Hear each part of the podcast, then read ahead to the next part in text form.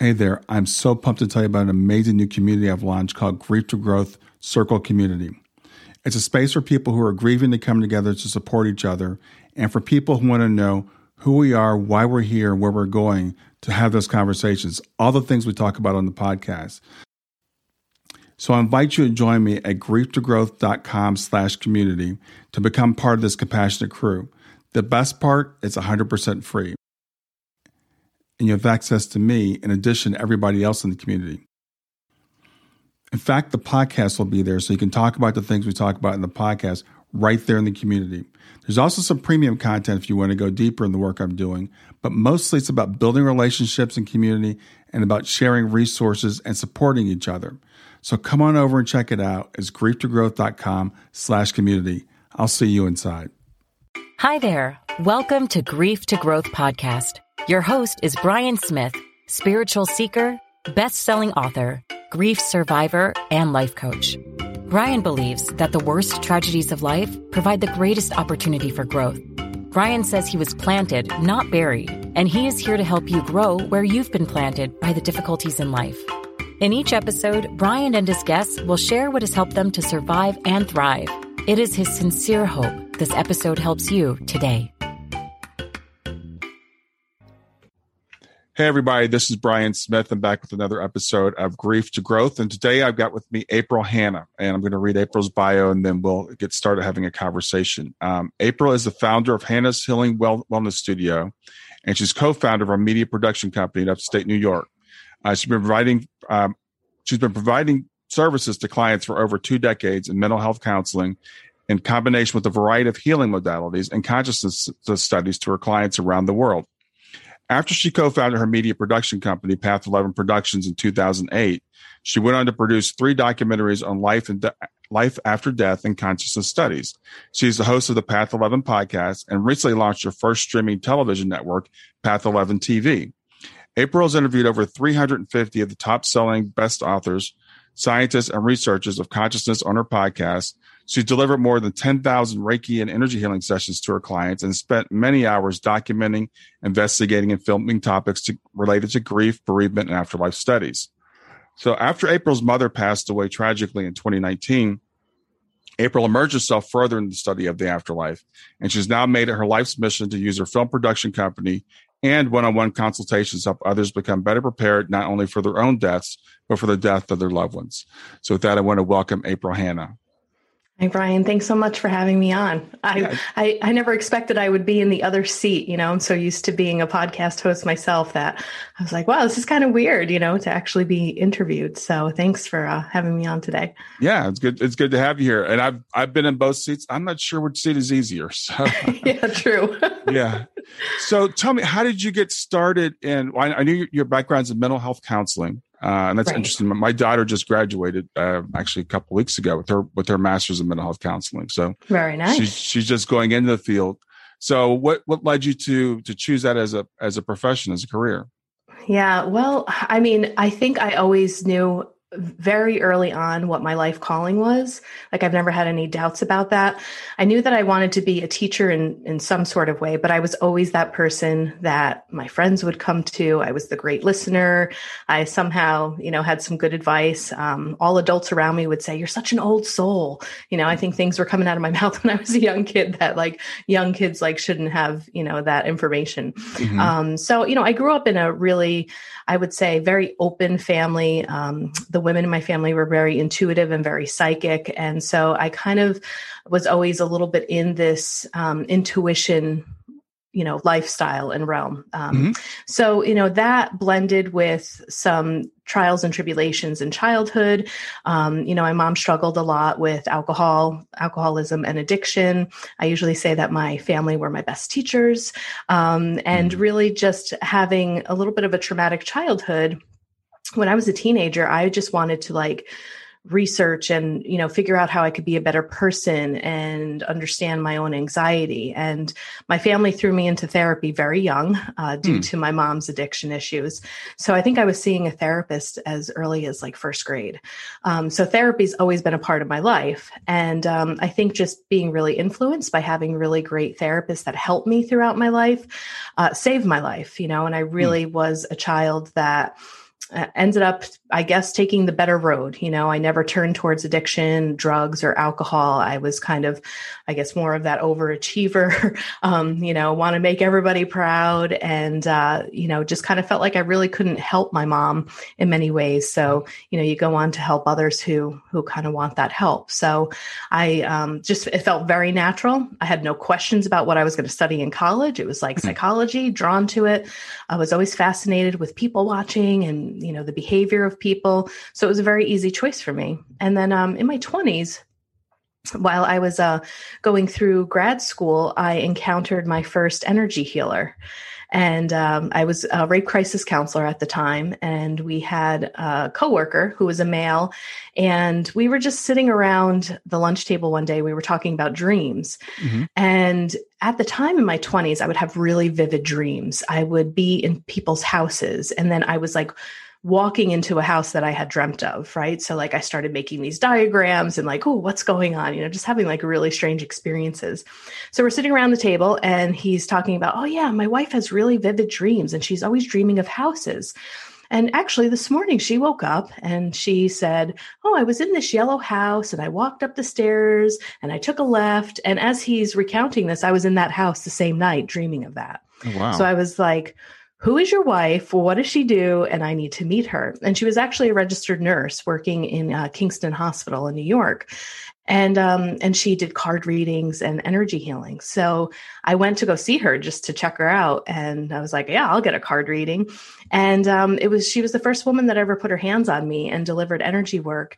And in that one session, I healed more things than I had ever healed in clinical therapy. Mm, wow. So that was a really life changing moment for me. And I was like, okay, whatever this is, I would love to figure out how to do this so I can blend it with the therapy that I'm doing. Mm-hmm. And then, so in my 20s, that led me into all studies of any type of energy healing that I could get my hands on. And of course, the first thing that most people get trained in is Reiki. Mm-hmm. So, um, you know, I've been doing Reiki now for over 20 years and I went through all the different levels and continue to study different, different modalities. Um, mm-hmm you know to this day. And then i've been able to incorporate it into the work that i do with people. And i find that when you treat people more on the mind body spirit soul level and not just their mind level healing happens at like accelerated speeds. So uh, that's what kind of got me into uh, you know blending more of the esoteric work with um, with the therapy. Yeah. So what other modalities do you blend with your with uh with the therapy yeah, so I went. Uh, I went ahead and got trained in clinical hypnotherapy um, mm-hmm. at the Southwest Institute of Healing Arts in uh, Mesa, Arizona. So I did that for a while, and that has been amazing because it just uh, made me a better meditation teacher. You know, I learned different induction techniques to be able to bring people down into a more relaxed state. Um, gosh, I've studied with uh, Sadhguru um, and took a 32 hour en- inner engineering course on, you know, med- meditation and just the way to be, you know, more on that being level. I've also been trained in esoteric healing. Uh, with a lady by the name of Bernadette Bloom. Mm, uh, wow touch and breathe therapy. I'm sure you've heard of uh, emotional freedom technique and the tapping techniques that people mm-hmm. can use and uh, eye movement therapy, EMDR. So, I mean, I have a toolbox that wow. is, uh, you know, filled with a bunch of different, uh, different skills and, you know, love to blend. Um, seven years ago, I got it into essential oils because I found that that really um, enhanced the Reiki sessions that I was doing and the energy sessions. People respond really well to scent. Um, mm-hmm. So the essential oils I've really gotten into. So kind of pretty much pretty much anything you can think of, I have uh, tried to get trained in. Wow. So how do you determine when you're working with a client which of the modalities to use? Yeah. Well, I think it really depends. The three that I usually specialize in is anxiety, uh, post traumatic stress, and grief. So mm it really everyone is so different and i think the really mm-hmm. helpful thing about learning all these different tools is not no one person is the same right. so you know and and ptsd so the trauma and the ptsd is pretty huge and anytime somebody's coming in with trauma or ptsd i usually go straight for um, you know, the techniques that help to change the neural pathways in the brain. So the thought field therapy, the tapping techniques, um, the eye movement therapy, mm-hmm. because without getting like, you know, too sciencey and brain and stuff here, but you know, what I've learned about trauma is that it gets trapped in the amygdala part of the brain. Mm-hmm. And our amygdala is kind of like, uh, the fire alarm, you know, that goes off. And, you know, many times when people are experiencing trauma or PTSD, the body doesn't know how to calm itself. So, anytime I'm working with somebody in that case, I usually like to introduce more of those techniques in right away and also the hypnotherapy because you really have to get them out of that state of fight or flight. So, that's really helpful. People that come in with anxiety respond really well to the Reiki sessions, um, the guided meditations, and the mm-hmm. hypnotherapy.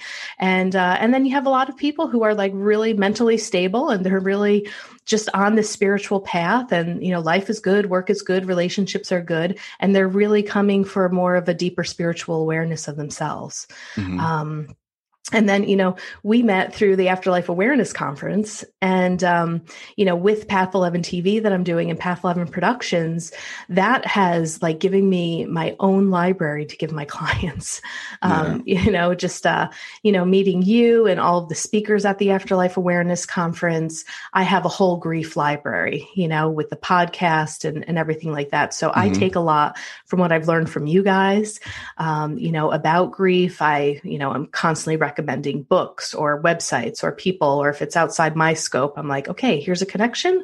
Let's go there. So it really depends on what the person is presenting at the time of their their session. Wow, that's awesome. So, what got you into actually producing like documentary? I know you produce a couple or three documentaries, right? So, what, what got you into doing that? Yeah, so that's kind of a funny story. So, back in 2008, I was going through this transition where I used to work in a psychiatric hospital on a children's unit. So I did mm-hmm. inpatient uh, therapy.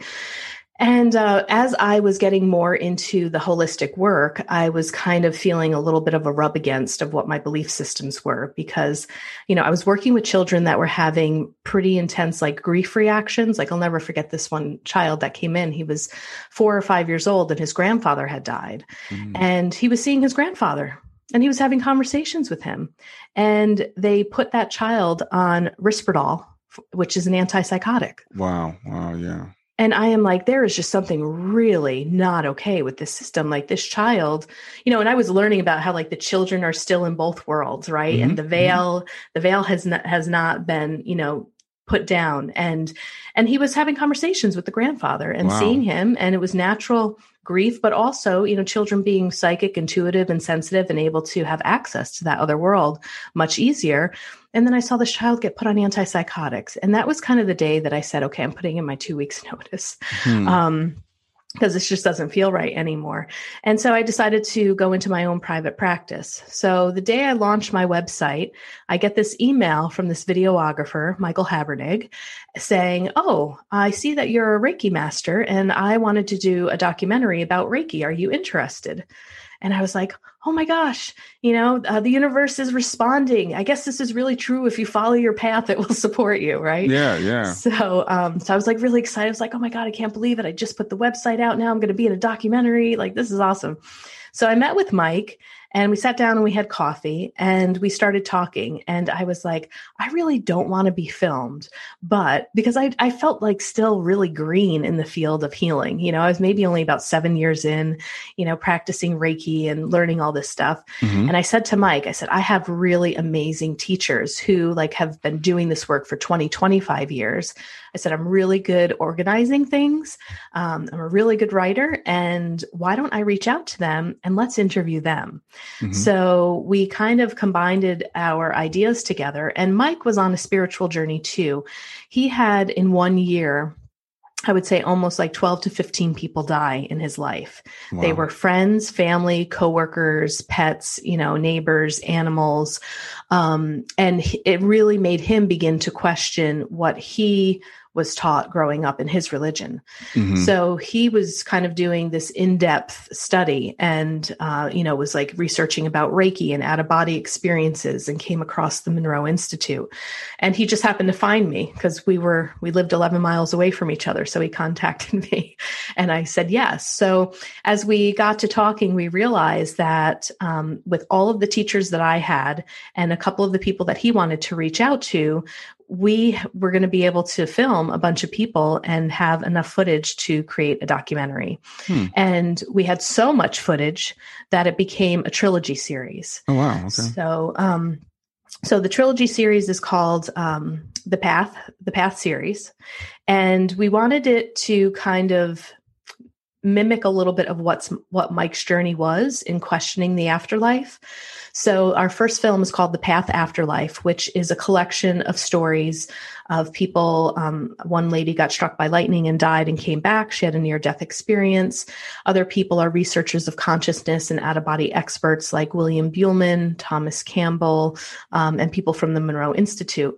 So mm-hmm. we collected a bunch of stories. And after we made that documentary, we both believed okay, there's something that happens after death. We, mm-hmm. we believe in an afterlife now. Mm-hmm. And then the next film is called The Path Beyond the Physical. And that uh, was all about okay, now that we know that there's an afterlife and we're consciousness, how do we play with consciousness?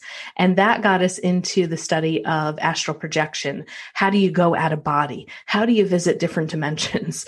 And um, and so with that, we were able to interview a man by the name of Skip Atwater, who was a part of the classified mission called Stargate. Where mm-hmm. our you know military was training psychic spies and it's become declassified. And so we got to learn all about that history and put that in there because the monroe institute was also being investigated by the government because they were doing these binaural beats and people were going out of body and all these people were like you know gathering around on weekend retreats and you know doing some funky stuff. Yeah. So so we go from believing okay there's an afterlife okay what's this what does this mean that we're consciousness and we're not our physical bodies?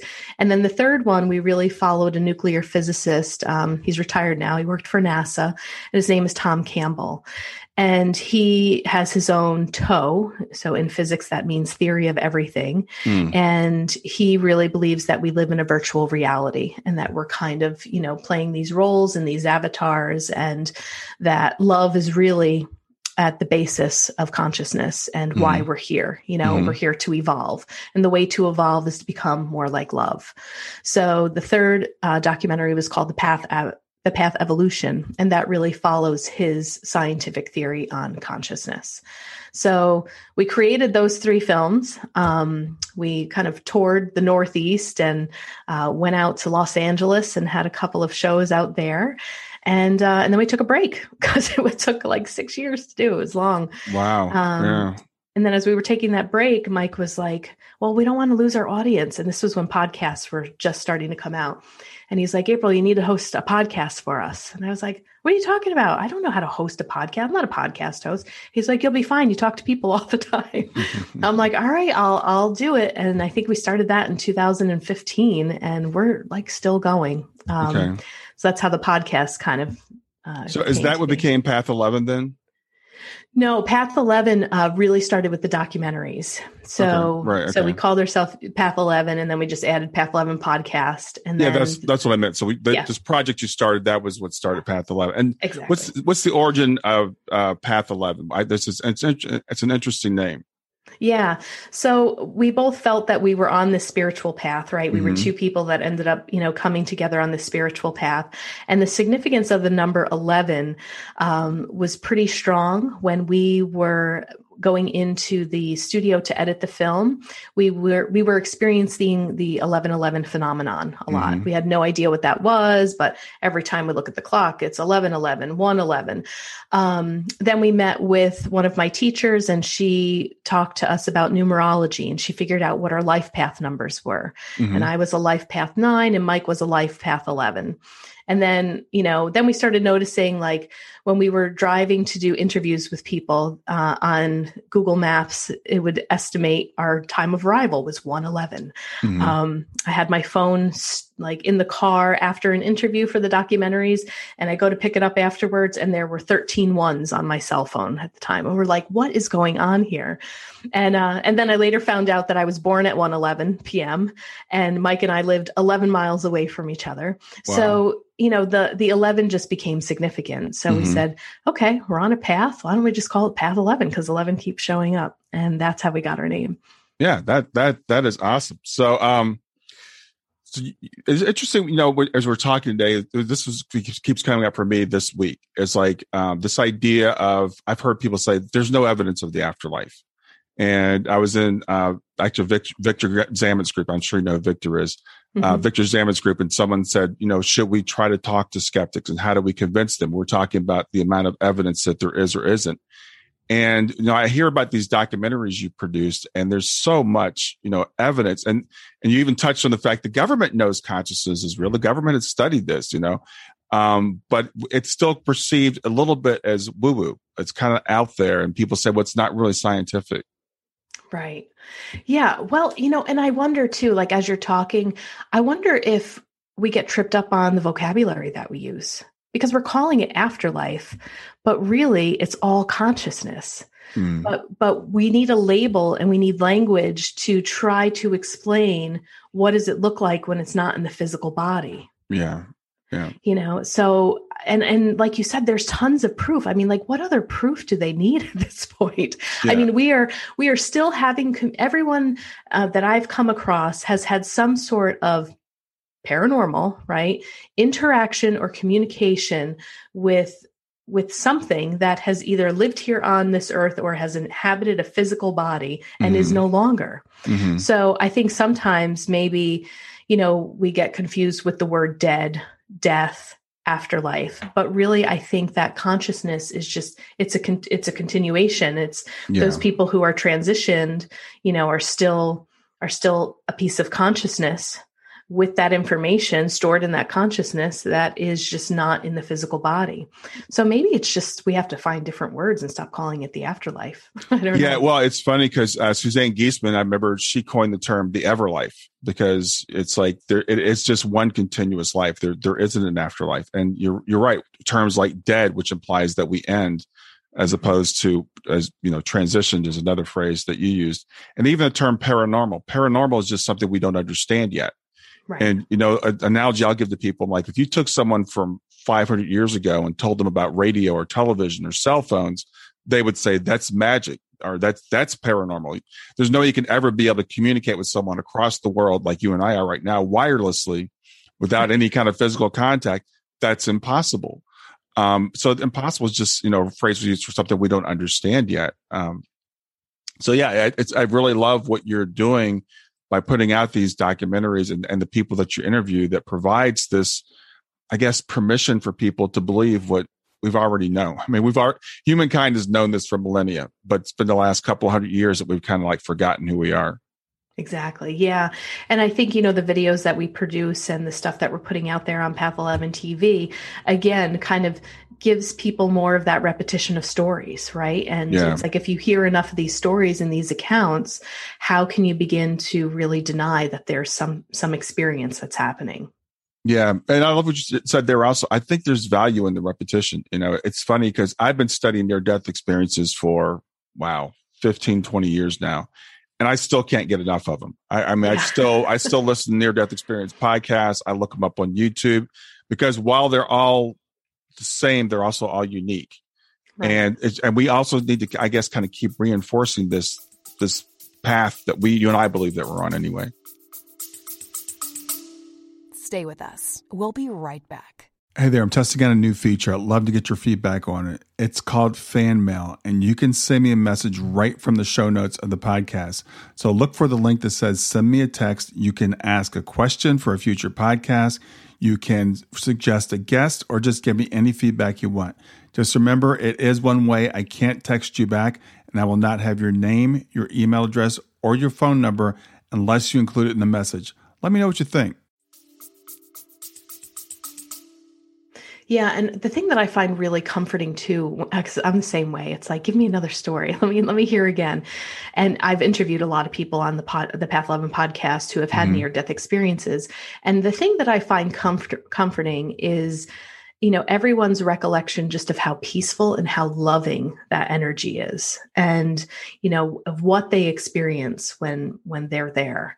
And like you said, a lot of them have some of the same basic messages that people come back to say, which again in itself is really interesting.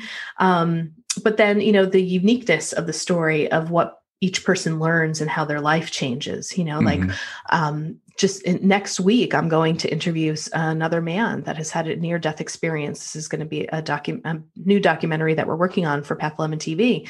Mm. And, um, he came back and became this wonderful artist had no artistic skill never did art in his life and now like the near death experience has brought him different skills that he never had and he's creating this beautiful art and kind of bringing this you know back to the people as his gift. So yeah, yeah i find i find near death experiences really comforting too. It's like whether you have a belief system or not like listen with an open ear and you know see what you think yeah, you know, it's interesting because a lot of people, I think, think that people like you and I are just we're just suckers, like we'll fall for anything, or it's wishful thinking. And what they don't realize, at least most of the people I've met that really into this field, most of us are still really skeptical. And I think that's why we keep studying it so much because we're like, okay, I'm I'm still really skeptical about this. And I look for those what they call veridical near death experiences. Did you experience something that you could not have experienced otherwise? Not just I had this nice, you know, I saw angels and I came back to my body. But can you tell me what the doctor was saying while you were unconscious? Or the, the guy that you just mentioned, that's probably, is it David Ditchfield? Uh, no, no. His oh, name oh, really? is uh, Rodney Bentley. Okay, that sounds a lot like David Ditchfield because he had a near mm-hmm. death experience and he came back and he was able to create not only art, but music. And the guy couldn't even read or write music before. So, or, or Anita Moorjani, who you know came back and was miraculously here from healed from cancer. Cancer, right? So those are the ones that really fascinate me because it's like, okay, this is not this is not the brain being deprived of oxygen. This is not wishful thinking. This is not you know you you had a dream. This is this is real evidence. Yeah.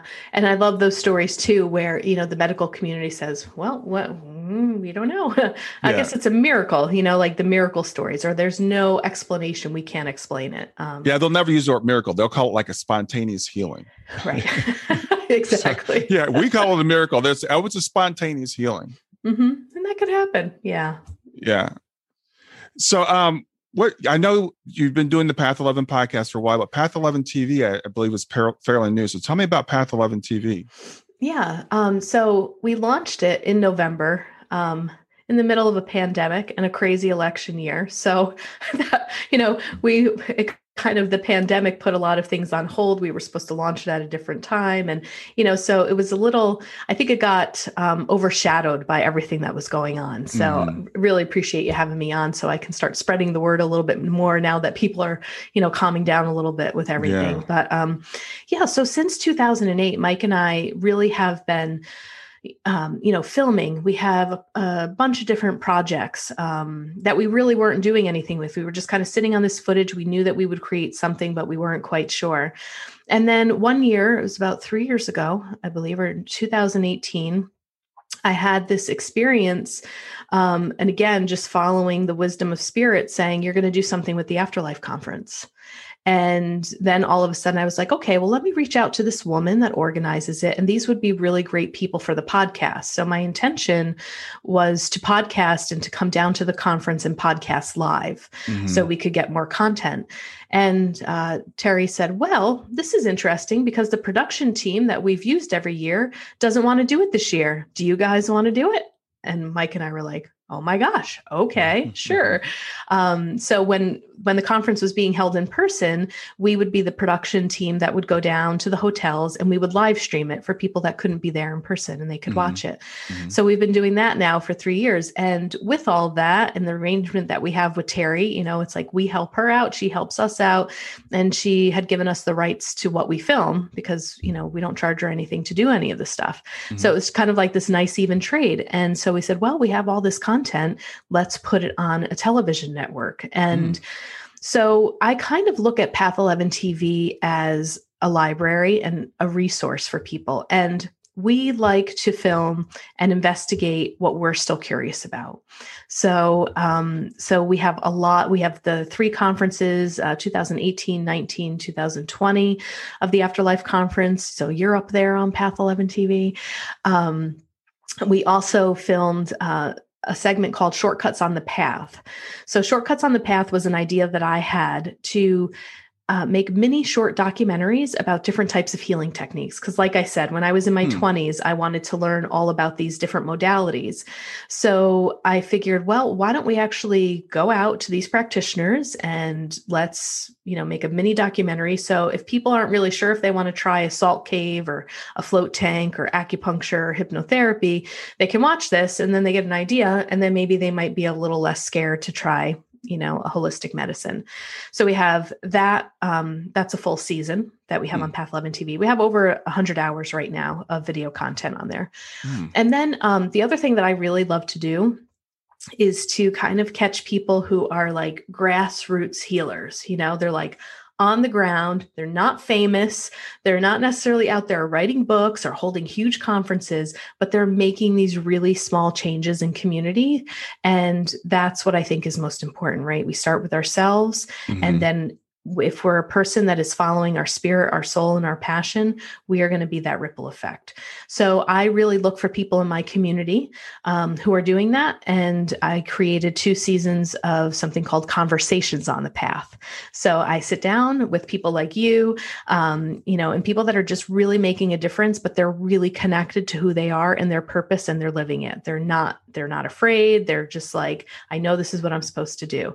Um, we also have some UFO footage on there. Uh, Travis Walton, one of the most famous UFO abduction stories. We went down and uh, filmed a UFO conference. And uh, Terri Daniel has her um, podcast called Ask Dr. Death. So we have her on the Path 11 TV as well. So there's a bunch of content there. But um, I think in this next year, we're really going to focus, um, come back around more to just the afterlife and near death experiences. Mm-hmm. So I think we're going to become a little more niche. Uh, we have a lot of different things up there right now for, mm-hmm. you know, different variety of taste. But I think because our love comes with exploring the afterlife, that we're just going to really begin to focus it in, tell more stories, create more documentaries about that. Cool.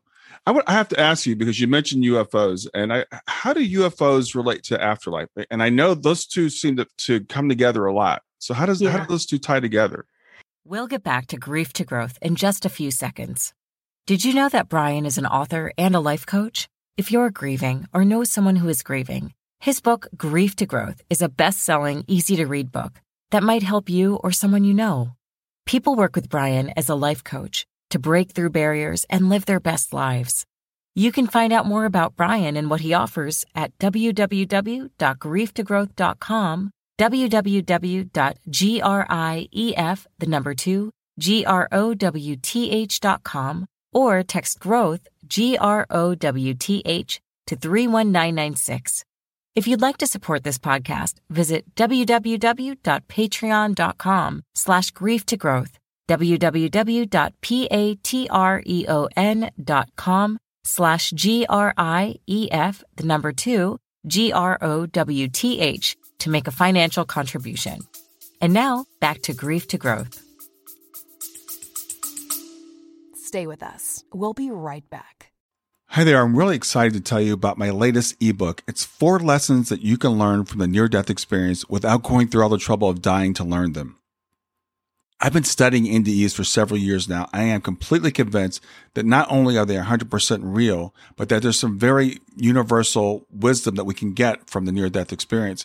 And I've distilled that down in this book into four short lessons. And I've also given you all the reasons why I believe the NDEs are absolutely real. So go to www.grieftogrowth.com slash NDE lessons to pick it up for free www.grief, the number two growth.com slash NDE lessons. I hope you enjoy it. Well, I mean, in my experience, it's interesting because I was talking to uh, this gentleman, Truth Sika is his name. He has a podcast too, and we had him on. We were on his podcast, and he brought up a really interesting point. He's like, "You no longer hear about UFO abductions anymore, do you?" It's almost like you know people were getting taken up into the spaceships and like you don't really hear those stories that much anymore right mm. so um i think how, how does it relate to the afterlife? Again, I think it's not necessarily a part of the afterlife, but it's a part of the consciousness. Yeah. And for us to think that we are just the only, you know, living sentient beings in this galaxy is like absurd to just believe that earth is the only you know planet that has living life on it so i think i'm not sure why it may connect with the afterlife but i think it, ha- it carries that mystery of what else is out there who else yeah. is out there and i think it also expands our ability to um, expand our consciousness out even further beyond the physical body. And I think those UFO stories help us to do that. Yeah, I just think as as we were having this discussion, one thing that just occurred to me is also there's so much evidence. I'm not really into UFOs, but there's so much evidence. Mm-hmm. You know, mm-hmm. and even the government has released evidence. And again, coming back to a conversation I was having early this week with what evidence would it take for people to accept the afterlife as like being quote proven? Now the government has even said we've we, we've seen UFOs. I mean, they've they've actually released this and announced it, and people just kind of went, yeah, and they just kept moving on. Right. And and and you still have people that are denying it, even though the government's actually said, yeah, we do have evidence for this. And it's it's it's kind of similar with the afterlife. We've gotten this to this point where it's like, well, prove it to me. And I've, I've, I've even had this conversation with people. There's no evidence, and I'll say, okay, well, here, here's a bunch of evidence. I'll just throw it at them. Well, mm-hmm. you can't. That's NDEs aren't real mediumship's not real you know paranormal investigations none of that stuff is real therefore there's no evidence so they just basically looked at this mountain of evidence and just dismissed it all out of hand and just keep on believing whatever it is they believe yeah. Well, you know, and I'm not like a huge conspiracy theory person and I'm not big into politics and all of that, but I've ha- I have heard some people say and I think there might be some truth to it is that maybe some of this really isn't validated um, in the mainstream because if we truly understood the power of what we have and what we can do with our consciousness and our minds, that could be really scary for maybe some of the, you know, the big brother businesses, you know, the way that earth kind of runs in the rule set with the money and the companies and this, that, and the other thing. And, you know, if you really kind of think about the rules that we have on earth and the structure, it's like, um, you know, we're kind of told, okay, well, you go to school, and after school, then you should go to college. And after college, you want to maybe meet your lifelong partner. And after that, well, then you need to get engaged or you need to date, you need to court. So go out to the restaurants, buy a bunch of stuff, uh, buy the fancy ring. Now let's plan a really big wedding. And after you plan the wedding, let's buy a house.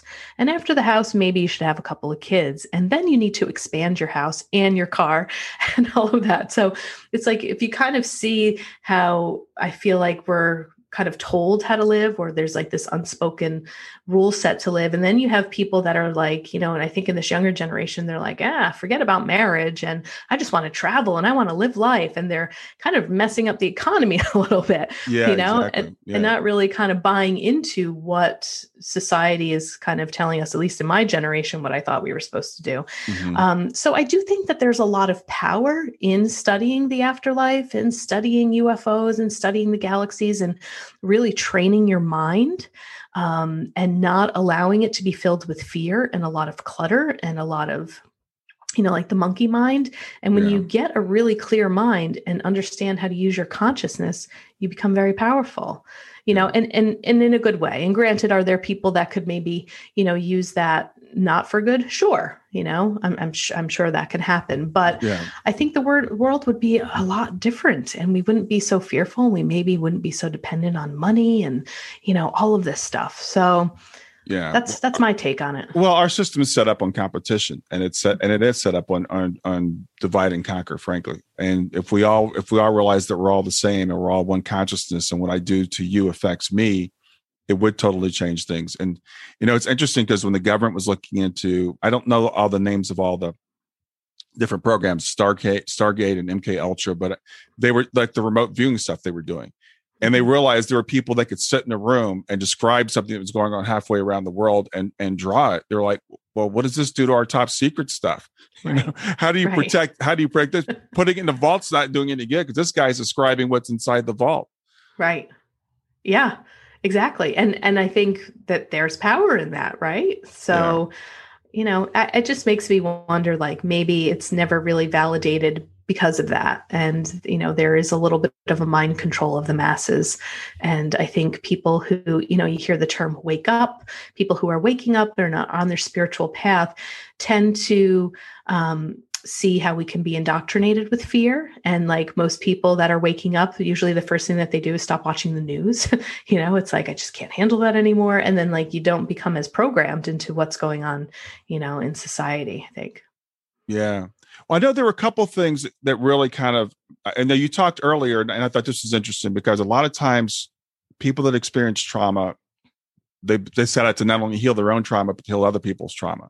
Mm-hmm. And I and I as I watch your life path, I, I see that you know you're like I experienced this trauma. How do I, I want to understand this?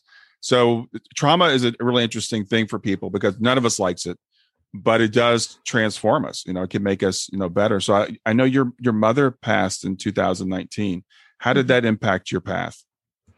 Yeah, it shook me. You know, I thought I was really um, prepared and well versed in death and bereavement, you know, and then you have something like that happen. And, um, you know, when my mom had passed, it was all I could say is I was so grateful for finding Path 11 Productions and being on the spiritual journey since 2008 because it was like in that moment it was like oh okay i get it everything that i've been doing everything that has come you know into my life kind of prepared me as much as i could be prepared for that moment mm-hmm. you know? Mm-hmm. and it was you know it was pretty traumatic because she was um, crossing the street late at night. Um, she was under the influence and she ended up getting hit by a car. Mm, and yeah and you know my mom and i it's it was a very you know just a challenging relationship from the beginning. And um, be- because there was always an element of addiction you know and you know her going in and out of rehabs and she was 65 and had maybe 10 years of sobriety under her belt and then mm. fell off the wagon again you know so I would say that a large part of my life was trying to heal this trauma and trying to heal this relationship and trying to understand how to be in a relationship with an addicted parent, uh, how to create boundaries, how to keep myself sane so I could function, right. you know, in my own life. And so that was really tough because, you know, with the trauma, not only of her death and the way that she died, there was also trauma in the relationship because we were estranged from each other for a while, you know, mm. and, you know, we would still call and talk, but she was in just a really bad place. So, um, so when that happened, I had done a lot of my own trauma work. I mean, clearly, you know, it's like even up until this day, kind of launched me back in because when you're a child of an alcoholic and or a parent that has addiction, um, there was something that happened after her death which allowed me to go into the trauma that I had in a different way because I was no longer the child that was waiting to get the phone call that my mom was going to die. Mm. You know, there was mm. there was relief in the death of that her suffering and pain is over but there was also something of the fight or flight of okay am i going to get a call from the police? Where is she living now? What is she doing? Does she need money? You know kind of all of that stuff. And then when the death came there was this peace but then it was really time for me to do the work. Right. and um so i would say like so grateful for the filming the afterlife conference. I knew that my mom was going to pass intuitively. I did not think it was going to be in this way. Mm-hmm. And when we were at the Afterlife conference in Utah, Linda Fitch, uh, who is a shaman, did a fire ceremony. And here, and I'm filming, right? I'm, I'm filming, I'm doing my job. And all of a sudden, this ceremony brings up so much grief within me. And I just mm-hmm. intuitively knew that my mom was going to die that year um, and I had dreams of it. I had dreams of the officer coming to my apartment and actually notifying me, which was exactly what had happened, like wow. a lot of intuitive stuff. Wow. And um, and so here I am trying to film the Afterlife conference. The ceremony is going, and then all of a sudden I had to put down the camera and I had to like join in into the ceremony. And I was putting in all the fear and the sadness about my mom, and just was like grieving her death before it had even happened. Wow. And uh, you know, I know that Mike caught me on film, like just bawling my eyes out. You know, um, so it was just um, you know having gone through a lot of these ceremonies and learning different shamanic techniques, um, understanding kind of what the bereavement process was like, helped me to move through the process with a little more grace, you know, after she had passed. And, you know, where I'm at now is really understanding um, that there's something to be done with this story now right? Because mm-hmm. there are a lot of people in the world who are affected by um, people that they love very much who have struggled with addiction. And uh, it's really hard not only to be an addict, but to be a family member that loves them. Mm-hmm. And then also, you know, just understanding tragic death in a, in a different way, you know, yeah. um, like was like, okay, uh, there's there's a lot to unravel here. So, given the fact that I have the platform with Path 11 TV, I have this podcast, I'm in the process of my own journey of doing some journaling, doing some writing. Um, I'm going to be reaching out to the driver that killed my mom mm. um, to see if he is willing to have a conversation um, because being a mental health therapist i can only imagine like i have so much um, just like empathy and concern for him because his world also changed that night and we're two strangers that will always forever be bonded by the date of october 19th you know yeah. and i really want the opportunity to be able to talk to him and let him know that like our family carries no resentment that my mom was suffering that you know, when we think about the soul contracts, like this is another thing that I had mentioned on another podcast. In doing all this documentation with Path 11 TV, I learned about the concept of soul contracts. So, understanding that also took the sting a little bit out of my mom's death, right? It's mm-hmm. like, okay, well, mm-hmm clearly this was kind of pre-planned set up you know i know that i chose her to be my mom and she chose me to be her daughter. And you know and this gentleman that was there the night you know in perfect timing for this to happen he was also a part of the plan. So and um, you know i did a little research too to see how many pedestrian deaths there are in the world each year. And there was there's quite quite a few mm-hmm. you know mm-hmm. thousands um so i'm like okay so now i kind of share that group similar to you right like you're in that in that group of a grief community that has lost children and like you can understand that community you know i feel like i kind of got thrown into a community of tragic loss and death and specifically mm-hmm. people that you know get hit by cars and there's a whole process to like the police investigation and what happens with that the trauma of things not being able to be released to the family until this this this this and that is done.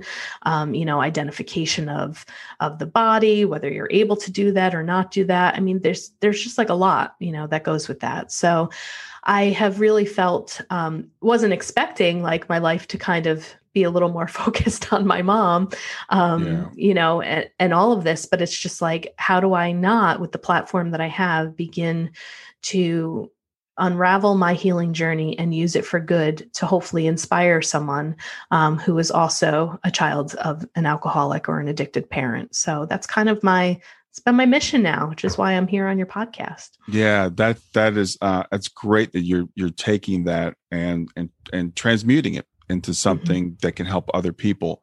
Um, you know, I can tell you I work with helping parents heal. So the one thing we have in common is we've all had children transition uh, before us. But everybody feels like their thing is different. They're like, well, my child transitioned by suicide, so you can't understand me, My because my, child transitioned by you know, my my daughter had a heart issue. So we we form all these little subgroups, and I, I'm I'm kind of I'm not trying to uh, criticize that, but for me, it's like the thing is we all lost our children, so that's what we all have in common.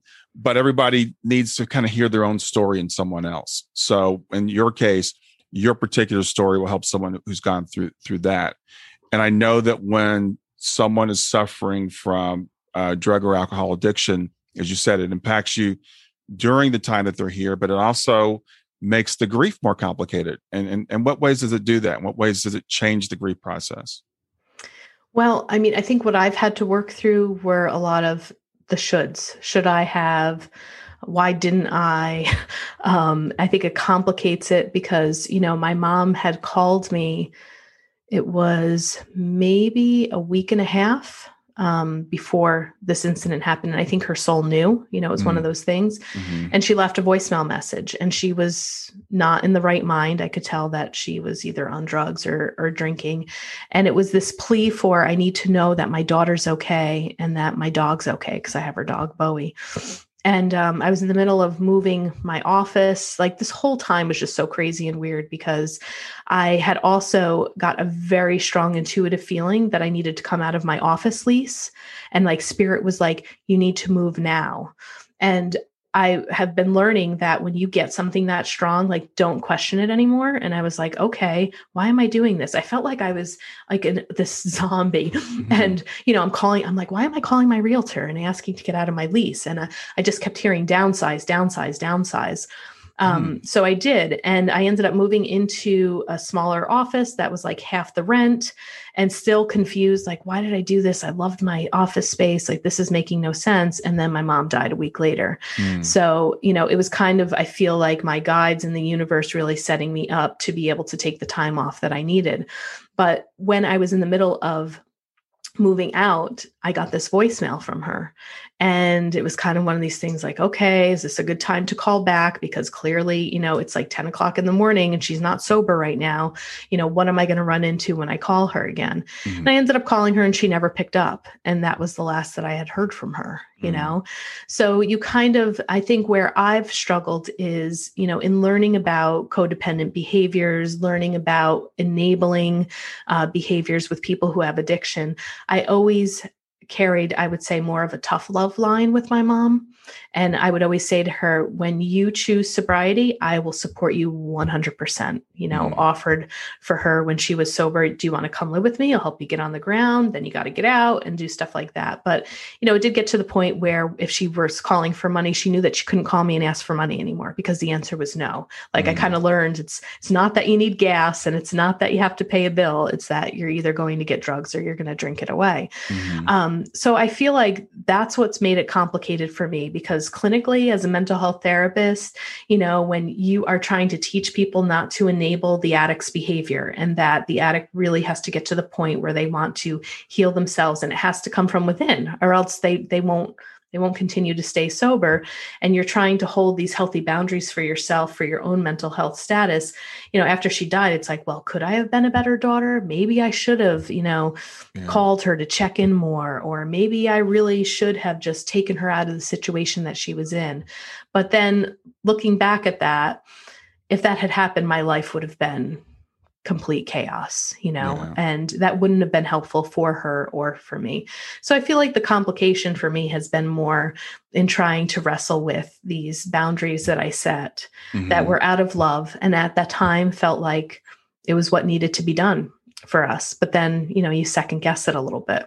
Yeah. Um, I I really appreciate you sharing that because um I've seen it from the other perspective. You're the daughter and the mother, but I've seen it with parents and children having to draw those boundaries and i i i've never had to do that and i thank god i've never had to do that because i can't imagine how torturous that would be for a parent to you know put a child out for example a, grown child you know like 18 19 years old that's that's out of control and and this is a real situation that i've dealt with and then that child you know transitions dies passes you know and then mm-hmm. you're like i was trying to set a healthy boundary but because I said, and this is what this is what our human mind does. Because I set that boundary, now he's dead. So now it's right. my fault. Right. And we'll just exactly. start beating ourselves up and going down the cycle. So it's really helpful to hear a mental health professional tell us that when we all struggle with that, but we can only do the best we could do. This is what I, I always tell my clients. You did the best you could do at the time you knew how to what to do or what the time you had to do it.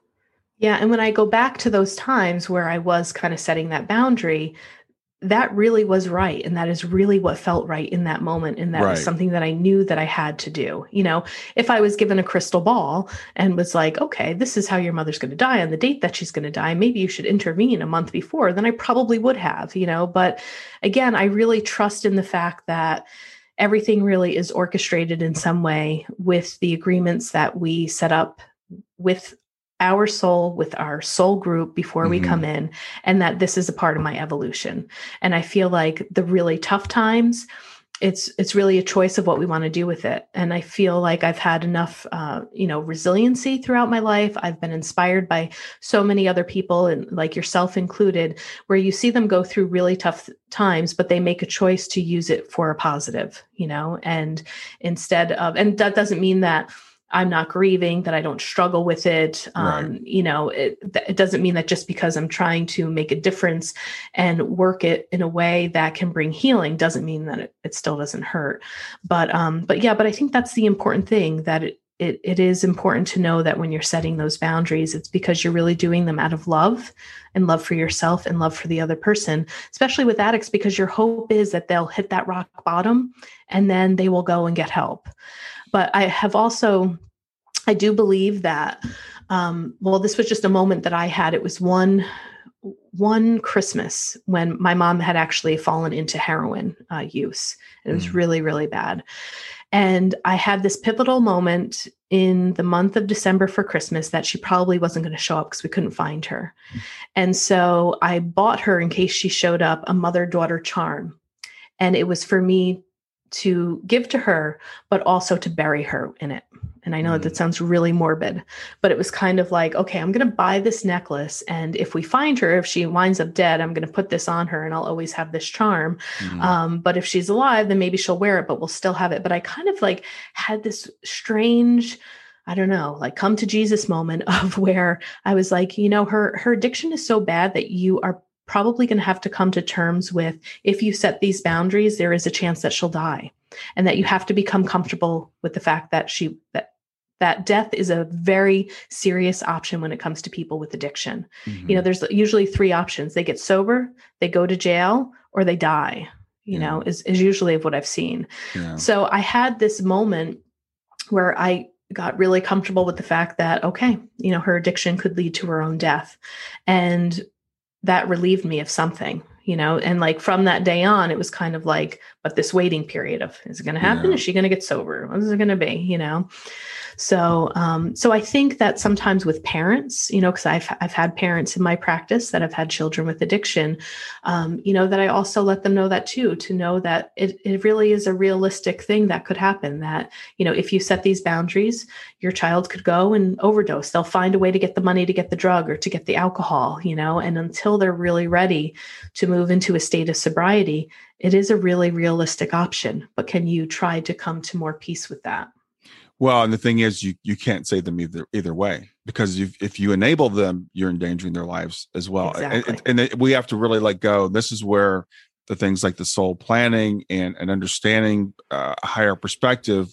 We need to forgive ourselves a lot of times. I, I find that more than more often than anything, we're so hard on ourselves and we, we act like we're omniscient beings right if i had only known if i if i had been there well you you can't know you again we we make the decisions we make out of love and we have to make a decision and then let it go whether that's a, a parent or a child or anybody else in our lives uh, we can't control other people's behaviors Exactly. And I try to stop my thought process. Like when I get into those what ifs or I should have, I kind of go back to the reality of, but she's dead right? Like she right. has passed. Right. So nothing that I can do from this moment on can change anything that has happened up until now.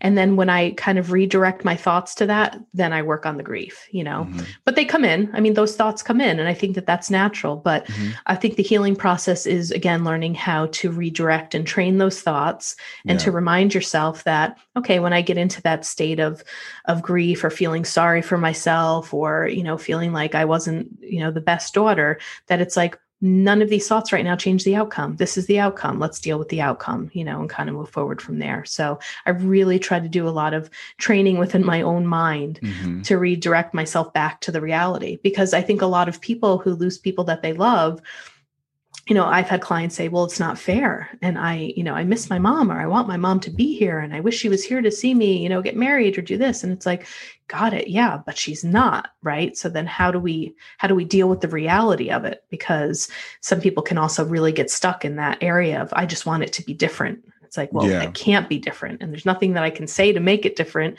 or you, uh, you know, to make it different. So how do we work within the grief of the reality of, of what's today and what's in front of us? Yeah, actually, I- what I do, even beyond that, because the reality is, you know, they're they're dead, which is not a word that I use. The reality, but I always I try to help people reframe reality, not to change it, but reframe it. Mm-hmm. We all come here for a certain period of time, and it's all really a short period of time. Frankly, it's not it's nothing in the scope of eternity. We all come in, we all go out. Hundred percent of the people that are born die. Your loved one transitioned before you, but they're still with you you will see them again. So even this reality, it's still not as bad as you're saying it is. They're not they're not gone forever. And what breaks my heart is when I hear people say, "I'm never going to see her again." I'm like, we've got to stop that language. You Mhm. you will see her again. She's still with you. She's she's better off now than you are. So let's reframe that reality. You know, again, not changing it, but th- that to me take that that guilt away from like you know, I, I remember I'll never forget this. I was at a, a conference a couple of years ago with Suzanne Giesemann was speaking, all these 500 parents in the room. And we're all like, you know, we're she's channeling Sanaya, this this entity she channel she channels. And someone asked, why do we have to go through this? Why do we have to deal with this tragedy? You know, why us? And Sanaya's answer back was, it's a tragedy from your human perspective, from the perspective of your, your limited, small understanding of, of your your body and your loved one left yes, it's a tragedy. From our perspective, it's not a tragedy. This was the plan. They're back home. They're safe. They're sound. I look at my daughters like she woke up from a dream. We're all living this dream. You mentioned virtual reality earlier. That's a very helpful analogy. It's, it's very real, but it's it's but it's not.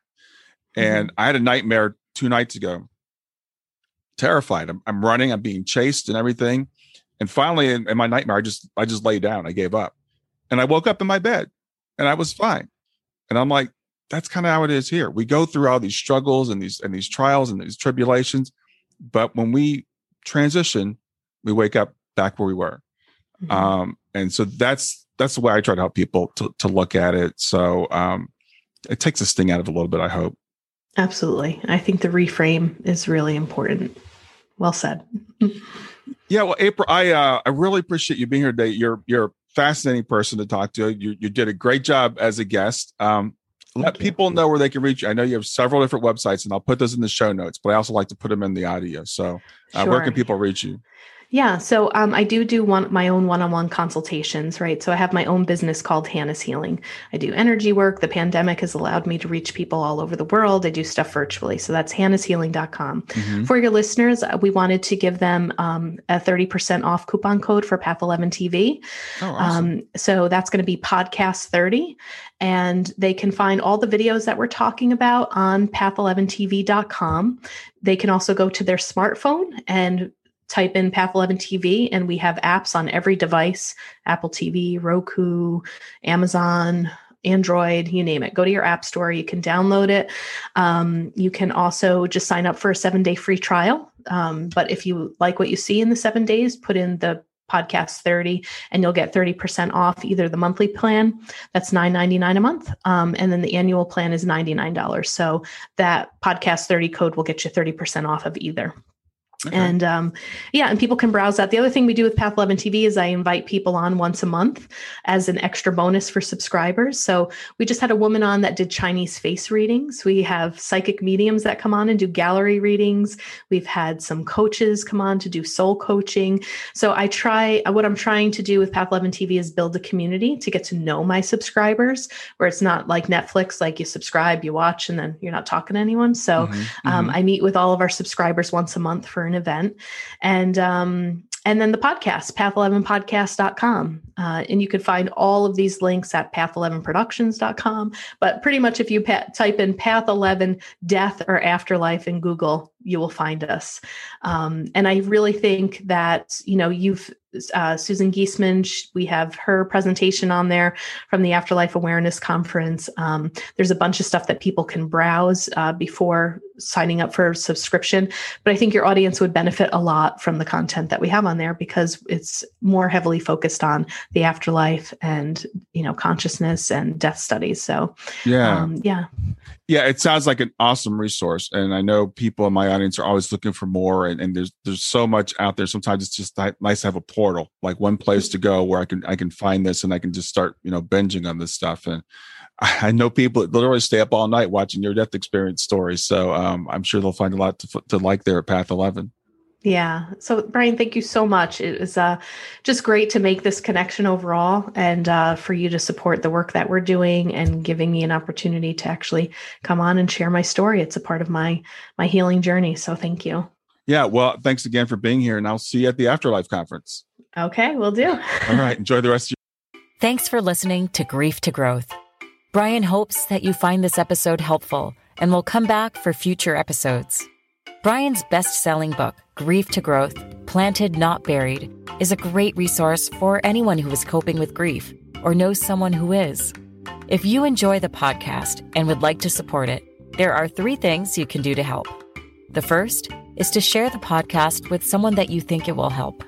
The second is to go to iTunes, rate, and review the episode. The third way you can support the podcast is by becoming a patron head over to www.patreon.com slash grief to growth. That's P-A-T-R-E-O-N dot com slash grief, the number two, growth, and sign up to make a small monthly donation. Patrons get access to exclusive bonus content and knowledge that you are helping to spread the message of grief to growth. For more about Brian and Grief to Growth, visit www.grieftogrowth.com.